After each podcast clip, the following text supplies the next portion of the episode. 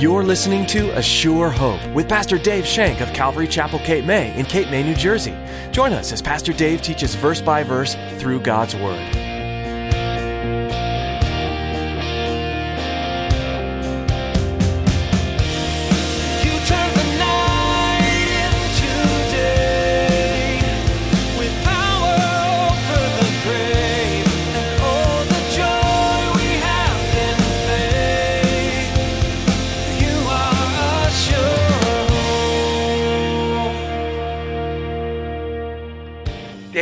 Doesn't get angry at the people who betrayed him.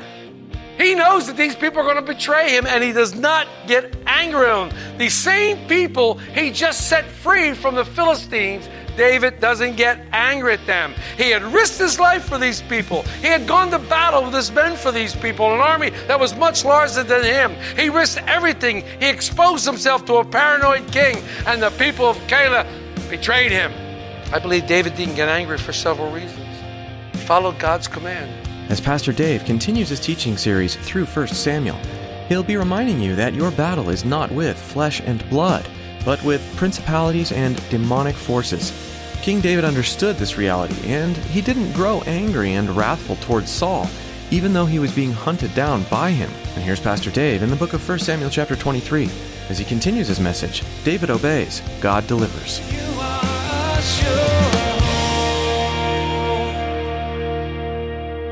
I was called to go from Cape May Tech down to Wildwood to teach shop, I was doing well at Cape May Tech. I was doing well monetarily.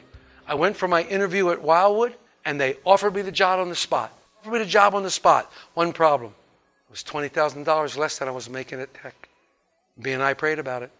We prayed about it and prayed about it and prayed about it. And I went to Wildwood. I went to Wildwood High School. It was the best move I ever made. Best move I ever made. It prepared me. I followed the Lord. It was hard. Don't you think it wasn't hard to follow the Lord? It was hard to follow the Lord in that situation. But it was the best move I've ever made as far as that education career. And God used that mightily, and He got me here. Coming down here, we had to leave everything behind. All our friends, a great big four bedroom house. We had to leave all things behind and come down here. Mark and had to do the exact same thing. You leave things behind, and it's difficult to leave things behind. It's difficult to leave friends behind. It's difficult to leave your. You just experienced that, Teresa. You just experienced that. It's difficult to leave those things behind, but when God calls you someplace and you do it, the reward is so much greater, so much greater than any of that. So much greater, so much greater. David followed the Lord, and God gave him the victory, and he gave him the supplies. And in verse 6, Abiathar comes, and he carries with him something very special. Now it happened when Abiathar, the son of Abimelech, fled to David at Keilah, he went down with an ephod in his hand. Remember, the ephod is the vest that the priest wear. All priests have an ephod, and in the ephod are all these precious stones, 12 of them representing the 12 tribes of Israel, and also in there was the Urim and Thummim, which they used to determine what God's will was. So it was very, very important for him to be there with the ephod. Remember who Abiathar was? He was the son of Ahimelech. Remember last time we talked, Ahimelech and all the 80 priests were killed by the sword by Saul. Actually, it was Doeg, the Edomite. But this guy escaped and went to David. We're going to talk about that in a minute, the Urim and Thummim in a minute. In verse 7 and 8, we see Saul getting the word that David was in Keilah. And Saul was told that David had gone to Keilah. So Saul said, God has delivered him into my hand, for he has shut himself in by entering a town that has gates and bars. Then Saul called all the people together for war to go down to Keilah to besiege David and his men. Interesting. Wonder how many of them didn't want to go. A lot of them knew David. A lot of them were friends with David, but Saul is carrying all, getting all these guys together. We're going to go down there and we're going to take things in. What did Saul do? He mistakenly thought that God was working for him. He mistakenly thought that God was doing something special and given David into his hand. Once again, that paranoia and that problem with his head was manifesting itself. He wasn't thinking clearly. Look at 9 through 12. When David saw that, when David knew that Saul plotted evil against him, he said to Abiathar, the priest, Bring the ephod, ephod here. And David said, O Lord God of Israel, your servant has certainly heard that Saul seeks to come to Keilah to destroy the city for my sake. Will the men of Keilah deliver me into his hand? Will Saul come down as your servant has heard? O Lord, God of Israel, I pray, tell your servant. And the Lord said, He will come down. Then David said, Will the men of Keilah deliver me and my men to the hand of Saul? And the Lord said, They will deliver you. So David goes to the Lord, right? Oh, I'd love to see the look on David's face when this happened. David goes to the Lord. David's in a tough spot. He is in a tough spot. And you know what's interesting about the tough spot he's in? The Lord led him there. The Lord led David. Remember? The Lord said, Go down to Keilah and take it. The Lord led David to this tough place. The Lord sometimes leads us into tough places. He leads us into tough places and He places us there. Sometimes He places us there as a test. Sometimes He does different things, but it's the Lord. He does these things. David was behind these city walls, and Saul said, This is an opportunity. God has given David to my hand. Whoa, let's go. I love this exchange. Lord, are they going to do this? Yep. Are they going to turn me in? Yep. Lord, what? Yeah, they're going to do this. They're going to betray you. I love the fact here. Now, this is huge for me, and it's a good lesson for us to learn. David doesn't get angry at the people. David doesn't get angry at the people who betrayed him. He knows that these people are going to betray him and he does not get angry at them. These same people he just set free from the Philistines, David doesn't get angry at them. He had risked his life for these people. He had gone to battle with his men for these people, an army that was much larger than him. He risked everything. He exposed himself to a paranoid king and the people of Keilah betrayed him. I believe David didn't get angry for several reasons. He followed God's command. He did what God had asked him to do. And God might lead you into a point where somebody betrays you. He might lead you into a point where somebody betrays you. He might lead you in that way. He might lead you in a way. David didn't get mad at them. And I love this about David. Would that I be that way? Would that I be that way? And I pray that I would be that way. I'm not always that way. I have my patience is thin sometimes. But he followed God because he knew God was his reward. He knew that God was his reward, and God rewarded David and his men greatly. They were hungry, and as I said, they had all this food. They had all this food. So when I see this and I look at this, how many times have I stood at this podium and said, Where God guides, God provides? Right there. God guided them into that city and gave them all that food that they could take, all the spoils. Where God guides and you lead and you follow, God provides. Jesus told us that whatever measure we give out, it will be given back to us in Luke 6 38. Whatever measure we get out, it'll be given back to us. He encouraged the freedom to give without fear of becoming a loser in our giving. He wanted to set us free in the fear of giving too much. Number one, you can't outgive God. You can't outgive God. You know, what money do we have that's not God? Somebody answer that to me. Thank you. We make anything we have belongs to God. Anything He's given us belongs to Him anyway. It's God's money. It's God's money. And God will measure unto us the same thing that we measure for others. This is the powerful motivation for generous giving. But, but only not, I'm not just talking about monetary things here, folks. I'm talking about love.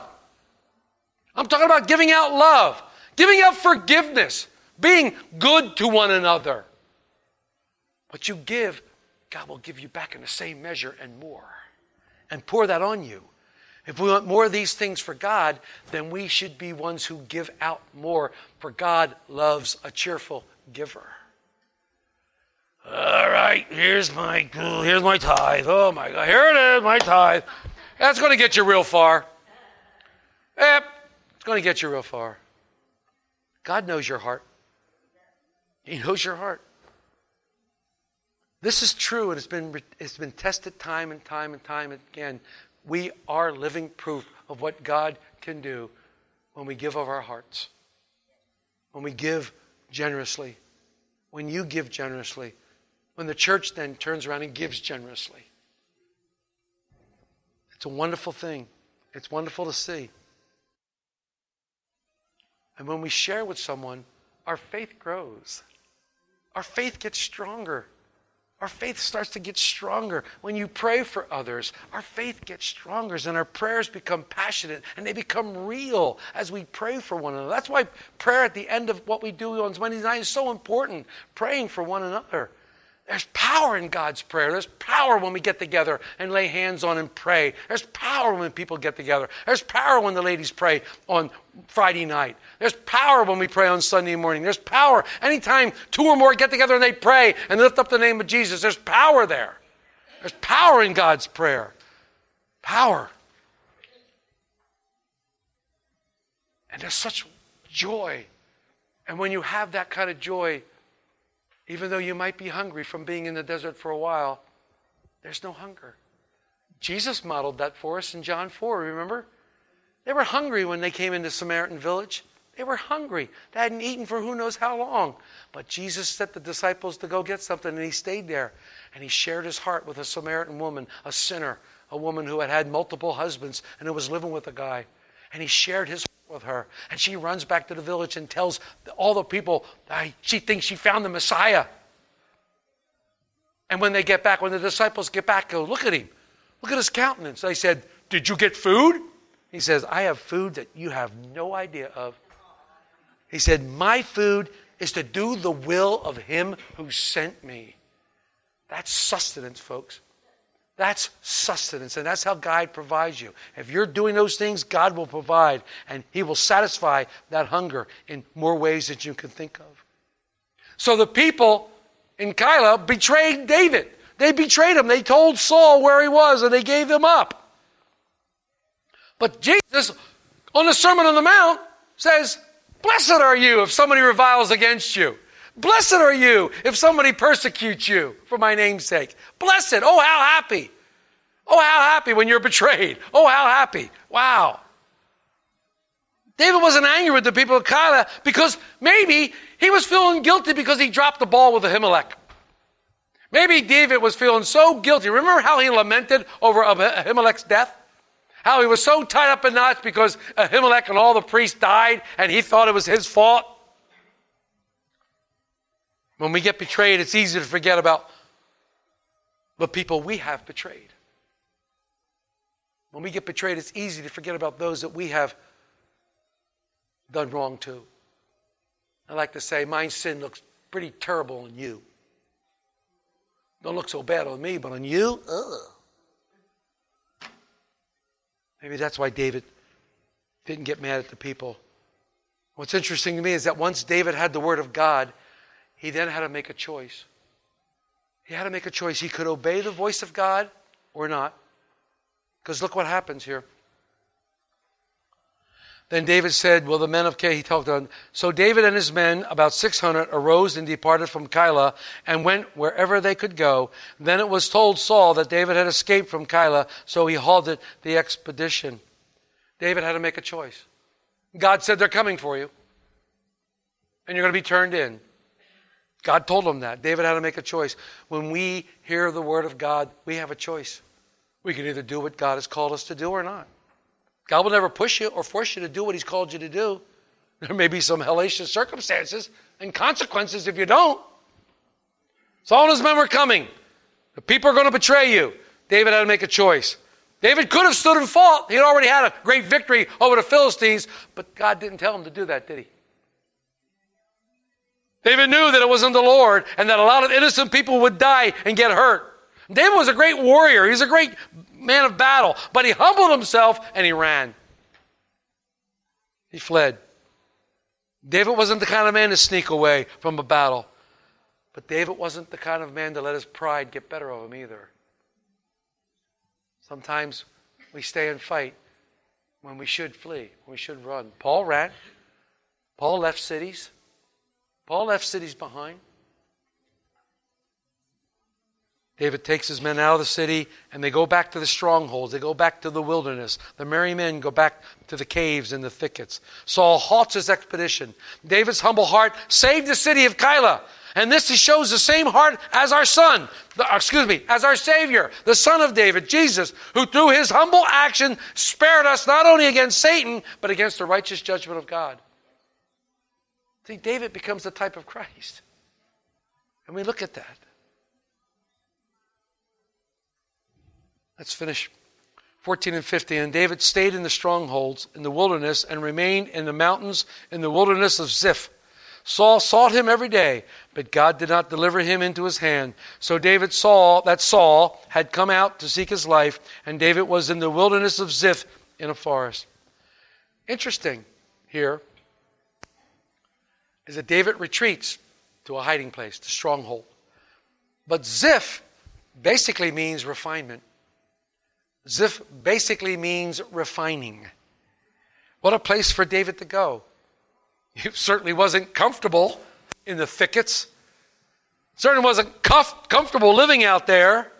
But listen to what Guzik says about this. Quote, God guided and protected David, but it wasn't comfortable or easy. This is an essential time for God work in David's life. He became a man after God's heart in the shepherd's field, but he became a king in the wilderness during the refining time. During the time when the Lord goes, looking pretty good there, Davy boy. Think I'll put the flame up just a tad higher. Get some of that dross off you. A little burden with some of that dross. I'm going to turn it up just a tad. Lord turned up the heat in David's life and refined him. Refiner's fire, my heart's desire. Refiner's fire, refine me, Lord. Make me more like you. know, sometimes the refining fire hurts. Sometimes it causes us to cry in pain and hurts as the Lord refines us. But He's doing such a mighty work in you, He's doing such a good work in you. He wants to burn away the impurities of your life, just like He wanted to burn away the impurities of David's life. Why? Because He wants people to see Jesus in you. He has to burn that stuff away so people can see Jesus. He, want the, he wanted the nation of Israel to see God in David. God puts us through a refining process. Let's face it, He puts us through a refining process. We're all going to go through some sort of refining process in our day. We don't know what it's going to look like. It may be different for each of us, it may be the same in a lot of ways, but it's still a refining fire. He's going to put us through a refining process as we're made into the image of Jesus. He's got to get rid of the old man and he's got to get the new man in place. He's got to scrape off the dross, dross, scrape off all the impurities in our lives and make us new, pure, and holy. Be ye holy, even as your Father in heaven is holy. In order to do that, there has to be a refining process. There has to be a process where the heat is turned up and the dross comes to the top so that we can rid ourselves of the dross. Many people ask, how did David get such intimacy with God? You read through the Psalms, and David really has. I mean, how did he get to be a God, a man after God's own heart? He had such passion for God. He had such an understanding of the Lord that he wrote all these beautiful Psalms. And he wrote them in places like caves and wrote them in places of thickets and places like that. I venture to say it was because of places like the caves and Ziph, the wilderness. It was when people were chasing him to kill him, when he was betrayed and when he was hated, when he was forsaken and when he was all alone, when God turned the heat up on the refining process. This is when David became a true man of God. I believe in all my heart, and I've said this before from this venue, I believe in all my heart that God calls a man or a woman to him. God calls a man and a woman to him to go to ministry, and then he prepares them for the ministry. And then he begins to prepare them, and some of the preparation means turning up the heat turning up the refiner's fire, getting rid of the stuff, getting rid of the things that are bogging you down, getting rid of the things where you lack faith, making you trust in God and God alone. And he does all sorts of things to get you to trust in him in him alone. And when you're feeling confident, that's a dangerous place to be. When you start to feel confident in your own strength and your own abilities, that's such a dangerous place to be. My only confidence, my only hope is in the Lord Jesus Christ. And what he accomplished on the cross, that's my only hope. And if I venture out of that, I'm in trouble. My confidence is in God and God alone. And if it wasn't, you would be in trouble. You would be in big trouble because you're here following what we teach here. It's God and only God. It's not about a man. It's not about me. It's never going to be about me. If it is, I need to come off of the stage immediately. It's about God. It's about Jesus Christ and Him crucified. And that's what it's about. When we go through these trials, when we go through this refining fire, our faith grows. And we come dependent upon one person and one person only, and that's Jesus Christ. You might say, well, how long is this refining process going to be? Well, that is up to you. For some of us, it's a long time. For some of us, it might not be so long. Sometimes it takes longer than you. Do. But the key to the refining process is submitting. Submitting to God, submitting to the Holy Spirit. Submitting to the Holy Spirit what He wants to do. When we submit to this process, we see a reflection of Him and we see His face in our lives. Verse 14b is a but God verse. Look at it. And David stayed in the strongholds in the wilderness and remained in the mountains in the wilderness of Ziph. Saul sought him every day, but God did not deliver him into his hand. It's a but God verse. God did not deliver David into Saul's hand. God is sovereign, and his refining process takes a while. And he has, always has his hand upon you during that process.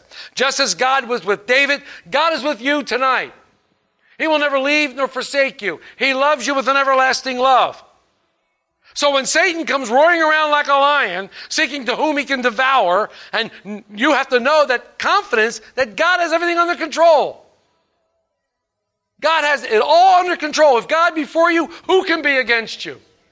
God has everything under control, regardless of what the circumstances tell you. Regardless of what you see with your eyes, God has it under control. Though your relationships fail, though you have money problems, though you have illnesses galore, though you find your son dead on an apartment floor, God is in control. God is always in control and always will be in control. And if you don't believe that, you're in for a world of hurt. Because trials are going to come your way. Trials would come your way. God wants to teach you this to trust in Him. Trust in Him when there's four or five hurricanes brewing in the Atlantic. Trust in Him when there's a 7.1 earthquake in Mexico City and a 6.1 earthquake off the shore of Japan at 2 o'clock this morning. Trust in Him when the fires out there in Montana and the western are burning like wild and well over 2 million acres have burned in Montana. Who are you going to trust? Are you going to call Ghostbusters? Well, good luck with that. If your trust is in not God alone, if your trust is not in Him solely, you're in for a very difficult time, my brothers and sisters. And it's my prayer that you will place your trust into a God who loves you so much that did not spare His Son but sent him to a cruel Roman cross to die for each and every one of us, die for all those out in the world. And when he screamed from that cross the greatest victory cry ever known to mankind, it is finished. Settle in your heart and move forward in God's love. Move forward in confidence because it's God that's going to do it. The storms are coming. Everything is set up, but Christ is coming too. Christ is coming. He said, when you see these things, when you hear wars and rumors of wars, when you see earthquake and pestilences and all these sorts of things, when you see these things, look up because your redemption is nigh. You are. We're so glad you joined Pastor Dave Shank today for A Sure Hope.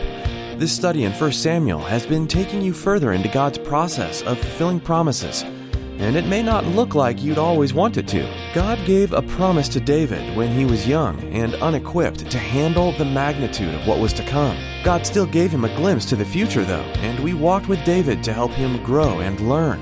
God's plan included trials along with victories, but he was faithful to David throughout. Right now, in our country, we are facing a trial never before experienced. Don't fear. God is as faithful to you now as he was to David. He will bring you through, and you can lean on Him for strength and comfort in the waiting. We'd encourage you to read ahead in 1 Samuel and discover for yourself how God works life out, and let Him encourage you through it. How can we be praying for you during this 1 Samuel study and during this unusual time in history? Please give us a call and let us know at 609 884 5821. Again, that number is 609 884 5821. We are pleased to be able to bring you teachings from God's Word on each edition of A Sure Hope. If you'd like to hear more from this series in the book of 1 Samuel, visit ASureHopeRadio.com. There are several teachings on various books of the Bible available online for download. and we encourage you to share them with friends and family. That's all we have time for. Thanks for tuning in to A Sure Hope.